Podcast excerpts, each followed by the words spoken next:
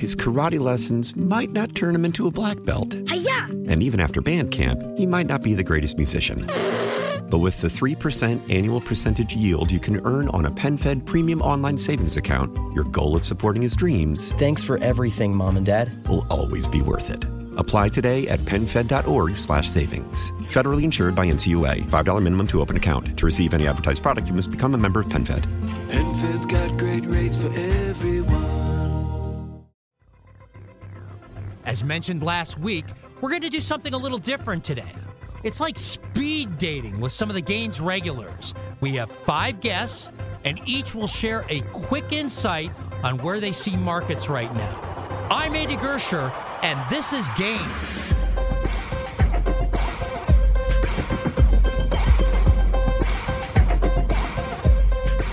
We're going to have five guests, and we'll get their take on current market conditions. Okay, let me set this up here.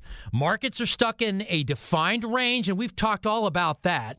We've seen some pressure recently over the weekend on the banking system, and Fed policy is clearly still a big driver for markets. So there's lots to talk about. But first off, I want to have a real quick discussion about Bitcoin and our million dollar Bitcoin forecast. All right, so first up today, Bill Ulivieri, owner of Cenacle Capital Management in Glenview, cenaclecapital.com. That's C E N A C L E capital.com.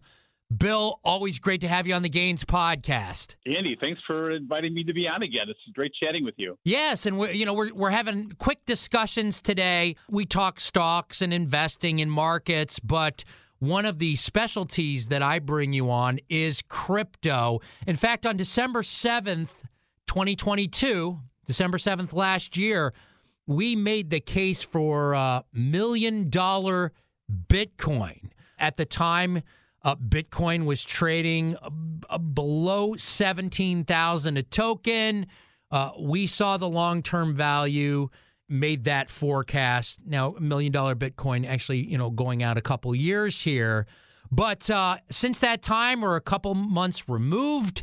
And uh, I, I saw Bitcoin at one point today, just recently, around twenty-five thousand a token. It has pulled back a little bit as of the taping here. So let's start there, Bill. Um, tell us uh, your thoughts on cryptocurrency at these current levels. You know, recap that million-dollar forecast, and let's just start the convo with crypto. When we had that conversation in December, it was an extreme call. And I, I know that. I mean, I said it right out. I said, this is an extreme call. But 2022 was a year of extremes. We saw it in the rally of the U.S. dollar, the decline in uh, in, in bond prices, huge decline in bond prices, and the market and technology just got taken out to the woodshed for a beating. So I felt kind of comfortable making that call only because extreme was something we saw. So at the same time, look at what has happened recently. We've had an incredible decline in the U.S. dollar. We've had lately, you know, with this uh, all the news going out on the on the Silvergate Bank and Silicon Valley Bank, we're seeing QE potentially coming back on again. And again, the the stock to flow ratio, which is a popular and common forecasting model for Bitcoin, puts Bitcoin at over $110,000, and we're we're already a few months past that, so we missed that that target. End of December 2022 was supposed to be around 105,000, 106,000. But in the next two years, we anticipate Bitcoin because of its fixed supply, the halving cycle, and another round of what could potentially be QE. Is we are keeping our fingers crossed for that million dollar per token forecast price for Bitcoin. I know it sounds crazy. I know it's extreme, but those are the times that we're living in. We've seen a ton of volatility last year, as you mentioned, in crypto. And uh, you know, looking at the chart and and and making the same case that we did several months ago. Uh, I mean, we are on on target, and and the things that we talked about, the value that we see long term, all of that's still in place. I'm still very comfortable uh, buying at these levels. Like I've said, dollar cost average into Bitcoin and Ethereum uh, will be a, a good thing long term. I think you and I both agree with that.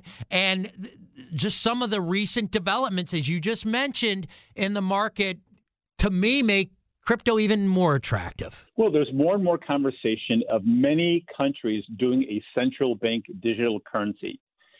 We apparently have um, some of the regulatory bodies, on one hand, taxing, fining, uh, you know, large cryptocurrency companies without even really having a regulatory crypto framework in place. So I will say that if Michael Saylor is correct and that there is no such thing as bad publicity for Bitcoin, we are going to see some people move really quick, the regulators, come up with a framework that these companies can work on. This is the technology of the of the next hundred years. Blockchain is it. It's not AI per se, it is blockchain, and Bitcoin is the ultimate number one player here. And so it, it seems to me that there's almost no negative situation for Bitcoin.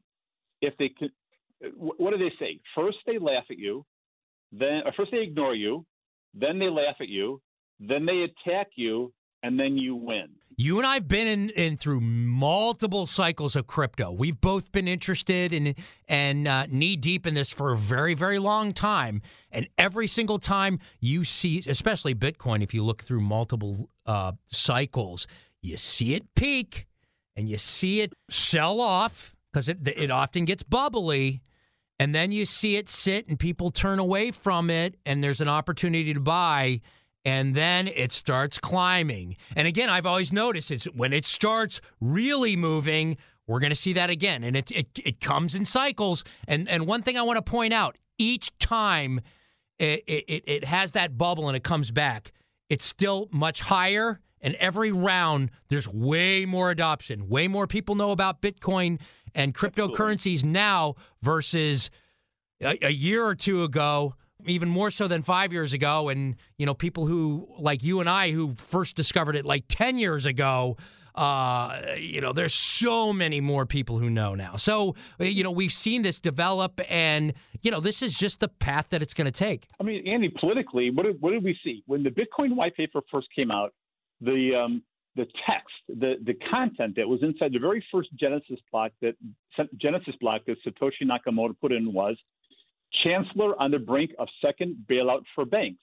We are already they were already in round two of bailing out the financial system in 2008, and now potentially, if this is a contagion and not just kept to a few banks, if this is the contagion that people are anticipating, people like Peter Schiff, where the bond market is just not going to recover. I mean, we have a huge debt issue. We have a huge, uh, again, concentration of long duration bonds and uh, in, in, in an area where the Federal Reserve raised rates from almost zero to four and a half, 4.5 percent. So here we are potentially on the brink of a third bailout for banks. And if that's true, then Bitcoin is going to lead the rally, lead the bond market into what could be an amazing, amazing rally. And look at it. Look at our year-to-date returns. S&P 500 up 0.42. Dow Jones Industrial down 3.78. The XLF Banking Service Exchange Traded Fund down 7.51%. Bitcoin up 46.18. Ethereum up 36.98. Silver down 9.38. So I'm just saying, last year, everything got thrown out with the bathwater. Bitcoin, bonds, stocks, QQQ, everything, everything.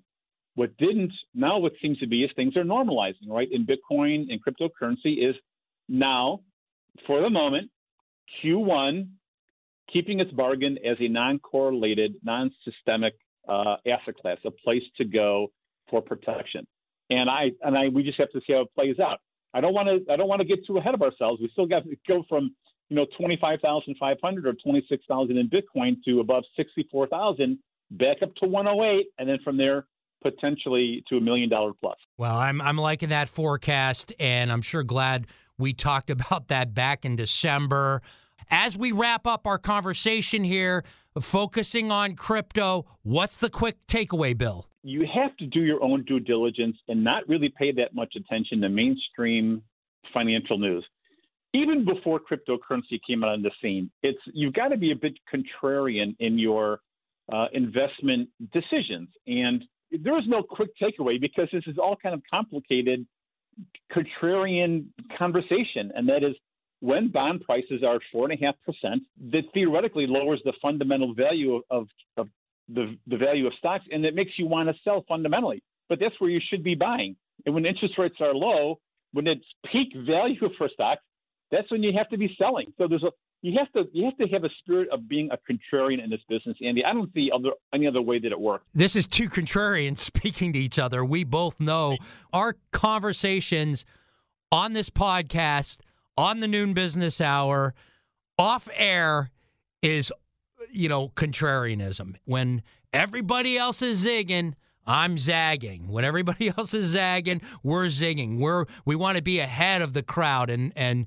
you generally do pretty well by that. All right, hey, big thanks to Bill Ulivieri, owner of Cenacle Capital Management in Glenview. As always, check out the website, cenaclecapital.com. That's C E N A C L E capital.com. Time for a technical look at markets. Let's bring on Jim Welsh. You know him, macro strategist and portfolio manager at macrotides.com. Jim, always great to have you on the Gains podcast. Always uh, great to join you, Andy. We've talked about how we are kind of in that range between the highs that were posted not too long ago and the, those lows that were put in at the end of last year. Where are you seeing the market right now? Technically, uh, there's been some news too as far as bank failures and the Fed's in play, and we have had some inflation data now as well. So just wanted to take uh, get your take on markets from more of a technical standpoint. Okay, Andy. In my March 6th weekly technical review, I thought that the S&P was likely to drop below 39.40. That's the 200-day average. And if it did so, it could drop to 38.15 to 38.45 and uh, yesterday got down to 38.09. Today's high almost brought it back to 39.40. Uh, Effectively, what happens when you have news-driven selling and selling pressure increases significantly, more often than not, the original price low is not uh, the final price low. So, in other words, if selling and pressure uh, is too intense, typically you get an oversold bounce that can be pretty impressive. But more often than not, the reasons for the original selling wave don't disappear overnight, and you get another leg down very often where the S&P will go to a lower low, but market internals, market breadth, and so forth uh, are less negative. So that's my expectation is that we're going to have a bounce, and then I think there's another leg down coming uh, with the S&P getting below yesterday's low at 3809. And we've been kind of talking about this for a while, Jim. So uh, nothing overly new for the regular Gains listener. But um, for those people out there who just they don't really know what to do, there's a lot of uncertainty. Uh, what's your advice for them? Well, again, I think the overarching uh, driver of the market, and you can't, if you will, ignore fundamentals when something very significant is happening. And to me, the significant thing is that the Federal Reserve is intent on raising rates and holding them at the high level and causing the economy to slow materially, potentially entering a recession in the second half of this year to make sure that inflation comes down and then stays down. And historically, when that does happen, Andy, uh, you know, earnings get hit. Uh, the PE ratio for the S&P 500 uh, declines. So to me, that is the other shoe that is likely to drop. So we may get some positive news in the very short term that the the banking troubles that we've seen over the last week are contained, don't spread to the overall system. But I, I believe that the Federal Reserve is still likely to raise the funds rate by 25 basis points at the March 22nd meeting. So the point being here is the Fed has a goal in mind. The only thing that would uh, change them, uh, you know, to go to a different course is if the economy weakened more materially. Uh, it looks like it really is going into recession. Or the other thing is, no, the problem in the banking system isn't contained, and we start to see more uh, problematic banks uh, begin to appear. So to me, I think people need to tread lightly because the risk of a more significant decline, either because the banking troubles do persist or because at some point in time, as we get near mid year, I think we're going to see the economy show uh, more signs of slowing. So, as you know, um, from the rally low in March of 2020, the S&P rallied from uh, 2290 or 2190, pardon me, to 4800. Um, we got as low as 3,500, give or take, last October. So my belief is, Andy, I think technically the odds are when there's bad news comes up on regarding the economy, the S&P is going to make a trip back down to 3,500 and potentially down to 3,200 if indeed a, a, recession materializes in the second half of this year. So uh, th- that to me just says um, it's time to, to continue to be cautious uh, in this kind of environment because I don't see where the good news from the economy, you know, stuff for, that would support a sustained rally is likely. Obviously, if we get good news on the banking problems not spreading, yeah, that's good news. But that's a short-term fix to a short-term um, problem. The bigger issue is the coming, I think, recession and why the Fed is, uh, you know, kind of, uh, per, you know, going to stay the course. Uh, and Chair Powell has said this repeatedly, you know, that the, the greater risk would be to ease policy too soon rather than hold it tight and have a recession. So that's their mindset. So something fairly significant would have to come along to change that. Jim is never shy to tell it like it is. And uh, the charts have been a valuable guide. So, uh, hey, big thanks to Jim Welsh, macro strategist and portfolio manager at macrotides.com in San Diego. Real quick before I let you go, Jim, you got a little love for the uh, Gaines listener. Go ahead. Yeah, I, I uh, I'll send you either the recent uh, weekly technical review or the March MacroTides, which looks at a lot of the bigger issues. So yeah, send me an email, Jim Welsh Macro at Gmail. And as a faithful listener to Andy's uh, Gaines podcast, I'm happy to send out uh, one of my recent publications. Yeah, and take Jim up on that. A, a, ton of great information and a little bit more detailed than we can normally get to. Now let's talk about bear market fatigue, and we'll tap into the Blue World Asset Managers Index. Let's bring on Matt Matigian, CEO of Blue World Asset Managers here in Chicago. Matt, always great to have you on the Gaines podcast. Always great to be here, man. So, uh, a lot of uncertainty with markets right now. They're kind of like in the middle of a key range that we've talked about and we've been watching. The Dow theory is still bearish. We've had a little bit of uh, movement in the banking sector, to say the least, as of late. The Fed's in play. A lot of things going on right now. Would love to just get your take on things, Matt. Well, uh, continuing with the theme from really the last year, uh, it, it's a very, very dangerous time, a very uncomfortable time, because the markets are at, at this point completely untethered from the economic reality. And and of course, our favorite barometer is our own Blue World Economic Index. Uh, for for the sake of, of perspective and comparison, the COVID low reading for the Blue World Economic Index, and again, real quick, what the index does, it doesn't view economic reporting through the lens of an economist.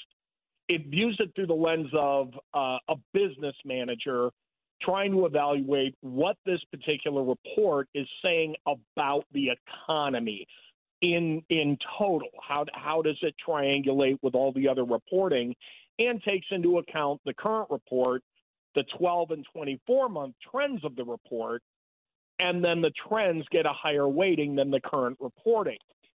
So during the COVID lows, uh, the absolute low was a negative 24 for the index. That's as low as it got.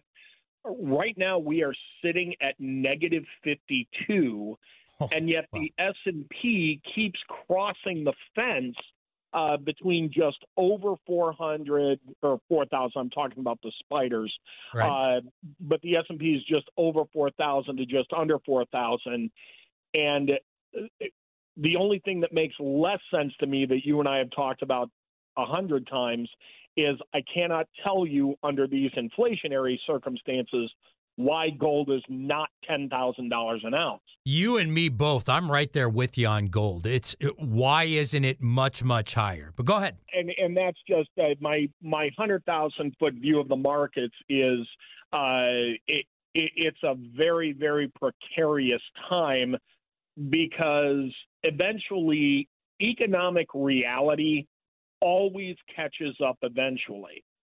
And anything that we see coming out of of policy, frankly, uh, is not doing anything to alleviate anything. And as long as that continues, as long as there's not a fundamental change, uh, there's really nothing but but air and, uh, frankly, a desire to have the markets do well is the only thing propping it up right now because there aren't any economic fundamentals doing it. You and I've talked about this before. Talk about bear market fatigue. You know, a lot of times with markets, you, you've seen sell offs and then you get kind of a quick bounce back and, you know, business as usual. This is obviously a lot different. And I think, what's your advice for individuals who have bear, bear market fatigue, who are like, they, they, they've been sitting on their hands for a while, they want to do something? Even myself, I, I am experiencing bear market uh, fatigue. I want you to kind of talk about that and and your advice for individuals. For individuals, it continues to be uh, keep the defense on the field, whatever that means. Uh, if you're working with an advisor uh, be very, very clear that you want to be in a defensive posture. And there are 10,000 different strategies, all of which are effective to do that, uh, certainly some more aggressively than others. Uh, but for individual investors, whether you are managing your own portfolio or you're working with advisors, learn about defensive posture. That doesn't mean you have to keep all of your money on the sideline it certainly means that right now cash is king and you want some dry powder available. Uh, you don't I, I wouldn't push my chips all in at this point certainly. Uh, but there are defensive plays out there to make and, and we talked about a lot of those over time. Absolutely. There are some defensive moves that you can make and then you often talk about this matt about other asset classes as well Sure. Uh, you know, energy is still doing very well, and uh, things like I know I've talked about UGA, the UGA, that's the gasoline fund, uh, that has held up extremely, extremely well over the winter. Well, we're heading into the summer months, and anybody thinks that uh, inflation in energy is going to remain tame uh, probably needs to rethink that. again, we're heading into summer and people are going to drive and those prices are going to start going up. So, energy, uh, certainly a place to be, metals, uh, always a demand for metals. Uh, but as you and I both know, the field is quite narrow right now. If if you are uh, if, if you're able to do options, if you know about options, if you know about futures, uh, there are certainly defensive positions that you can put on in addition to simply concentrating on equities. But those require that you have a a pretty substantial knowledge base or work with someone who does. That's key advice from Matt Matigian. Uh, hey, keep the defense on the field.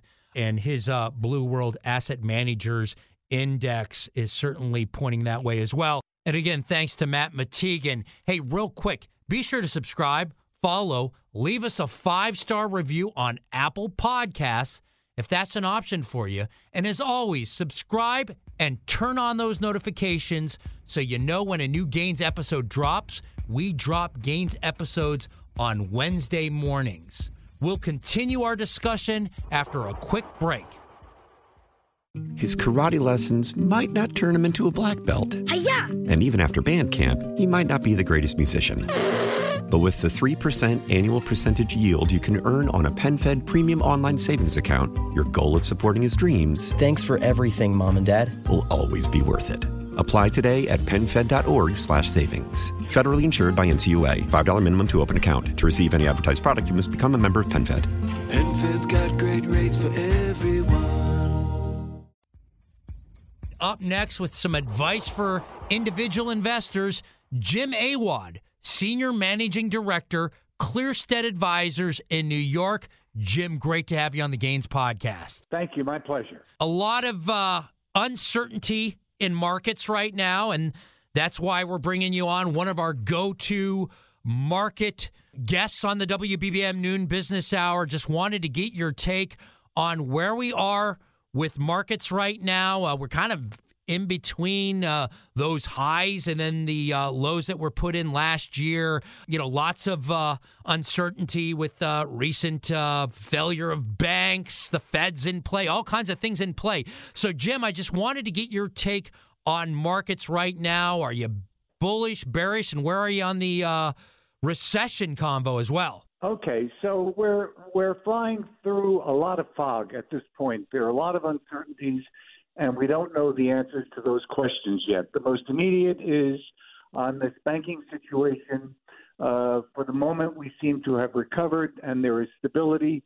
But I'd say that that that is tempor- could be temporary and transitory. We have to see whether there's a resumption of fears about the banking system and particular banks and the next few weeks will tell that. The second is that we're anniversarying uh, the the start of the uh, uh, the Federal Reserve interest rate hikes, and we know that they take effect with a lag, and we're starting to feel the effects. So the question is, uh, will all the 500 basis point increase in, in rates that the, the Fed has accomplished over the last year, will they break something?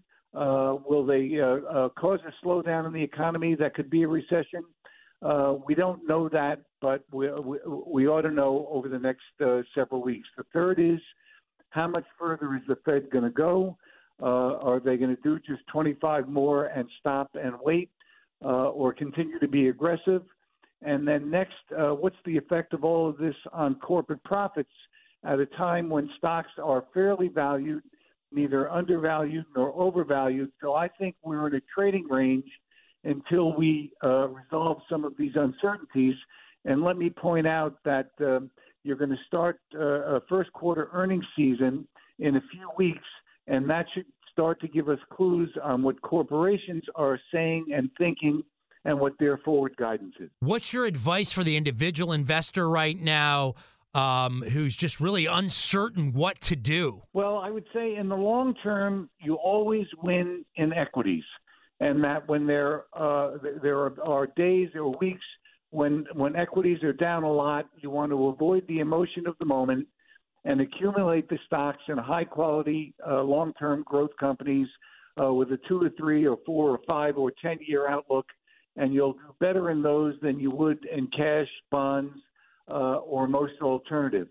In the short term, uh, it probably pays to be cautious. You're still getting paid uh, a lot uh, on on uh, six month and twelve month uh, Treasury and corporate uh, paper, so you probably want to lock in some five percent returns. Uh, but uh, uh, also examine alternative investments. There are some of the, some of those that are now becoming available to individual investors in real estate, in credit, in distressed credit, and so there are some opportunities in non-traditional investments. So I'd say a combination of long term growth equities, alternative investments, and short term 5% paper is a good mix at this point. Are you dipping into any stocks that have been beaten down? You know, some of the high flyers have really gotten crushed. Are you nibbling at all on those, or are you still kind of uh, being cautious even in that category? Yeah, that sector? for the companies that don't make money, that uh, went up when the, when when uh, uh, money rates were zero and got overextended and overvalued. That's in the rearview mirror. You don't you don't buy those uh, uh, those, those technology stocks and and uh, or, or concept stocks. Uh, that was that that time has come and gone. On the other hand, the quality growth stocks, you know, the Apples, the Microsofts of, of the world, uh, to the extent the, the, the Googles, the Alphabets, uh, to the extent that those stocks are, are down from their highs and you have confidence in their future, and, and I'm using those names editorially, do your research, but th- those types of stocks you can definitely buy on days and weeks when the market is down. And Jim, as we wrap up our conversation here, what's your the key takeaway you want to get across to our audience? Uh, that you win in equities long term. It never pays to be too, too bearish on America. Don't get carried away with the emotion of the moment, but be prepared for continued uncertainty over the next few weeks and even months. Thanks uh, to Jim Awad, Senior Managing Director Clearstead Advisors in New York. Finally, we have him on all the time. He's a Dow theory expert, which is bearish right now. Chuck Carlson, CEO of Horizon Investment Services and publisher of the Dow Theory Forecast newsletter in Hammond. Got to check his website out, upsidestocks.com. Love having you on, Chuck. Thanks for having me back, Andy. We have been trading in right in smack dab between the two ranges we've been watching in uh, as far as the Dow theory, maybe skewing a little bit to the top side. And you know, we bring you on to talk Dow theory. Dow theory is still clearly bearish. Where do you see markets right now? How does the Dow theory uh, fit into all of this? Well, it's as you mentioned, the primary trend of the market, according to the Dow theory, is bearish. Right now, the the market's in a in a bit of a holding pattern between uh, you know significant high levels and significant lower levels, and uh, we could you know it's quite possible we could remain in this trading range, but in order for that primary trend to change from bearish to bullish, we really need some nice upside breakouts, especially in the Dow Jones Industrial Average above that November high, which is around 34,589. Uh, on the Dow transports, it'd be nice to see a breakout again above the the 15 15,000 level. What seems to be coming back into play here, though, are, are those September lows, which are around 28,725 on the industrials and about 11,999 on the transports. So we're kind of locked right now in that trading range. And however it it it it resolves this trading range either to the upside or downside will have obviously important ramifications for the broad market trend. And what are you telling your clients right now? I think a lot of people are uncertain what to do. And, and, and as mentioned, we're right in those that you know kind of in between the highs and lows that we've been looking at for a while. Uh, what, what does the individual investor do right here, Chuck? Yeah, I think you you first make sure that your portfolio is allocated properly to, to regarding your risk profile and your investment time horizon. And then if you, you know, let's say, for example, Andy, that you, you determine that your appropriate long term mix is 70 40, for example, or 70 30, for example. Um, so, you know, given it's a primary bear market trend, we would say instead of being at 70 percent equity, maybe you want to be more closer to about 53 55% equity, have some powder dry, see how the market breaks out of this trading range um, before you commit more to to the market. So we're not we're not saying that you should be out of the market entirely, even though the primary trend is bearish. What we're saying is, you know, figure out what your your optimal allocation or your favorite allocation level is, and maybe scale that back a bit. Um, and, and, keep some powder dry because you're probably going to get some buying opportunities here. Are you with me? I, I just kind of have this feeling, and I just think things are still setting up where we do the retest and I think that would be extremely healthy. Wanted to get your take uh, on that. Yeah, no, that would not be surprising in the least. I mean, we've got a lot of things that seem to be breaking out there, to use a phrase that we've heard a lot recently. And you know, we've we've had kind of a, uh, a run on a couple of banks. You've got some fragility apparently in the banking system. Uh, you've got inflation that is still seemingly upside. Yes, the the rate has been coming down, but it's it's still at elevated levels, and so you have some things and how all this is going to factor in with corporate profits here over the next couple of quarters is is a bit of a mystery too. So there are certainly things out there that could push this market down to retest those September lows. If we do get a, a retest of those lows, though, it would be a little it'd be a bit tempting to maybe start to put a few bucks in into the market because you know that would represent pretty good value at that point. So yeah, I would I would keep an eye on those September lows that I mentioned. I know you're not an all or nothing shop, but it, for a degenerate like me, I'm waiting for that because if that happens, I am definitely going to be backing up the truck. Uh, there's uh, I've been doing just very minimal things. I'm just kind of waiting for that clarity. And so, what is your takeaway from our, our conversation today uh, as we are in this range? Yeah, you know, it's sometimes it pays to be a patient investor and and let the market tell the story, and the market will tell the story eventually, and and that story will be told how the market resolves this trading range. So, you know, I would I would stay patient. If you see some opportunities out there and you have some cash, you know, feel free to take advantage of that. But I wouldn't be committing a lot of fresh equity here and er, er, fresh capital here until we see how this uh, trading range is resolved. Always appreciate having Chuck on the Gains podcast. Chuck Carlson, CEO of Horizon Investment Services and publisher of the Dow Theory Forecast newsletter in Hammond. Be sure to check out that website, upsidestocks.com.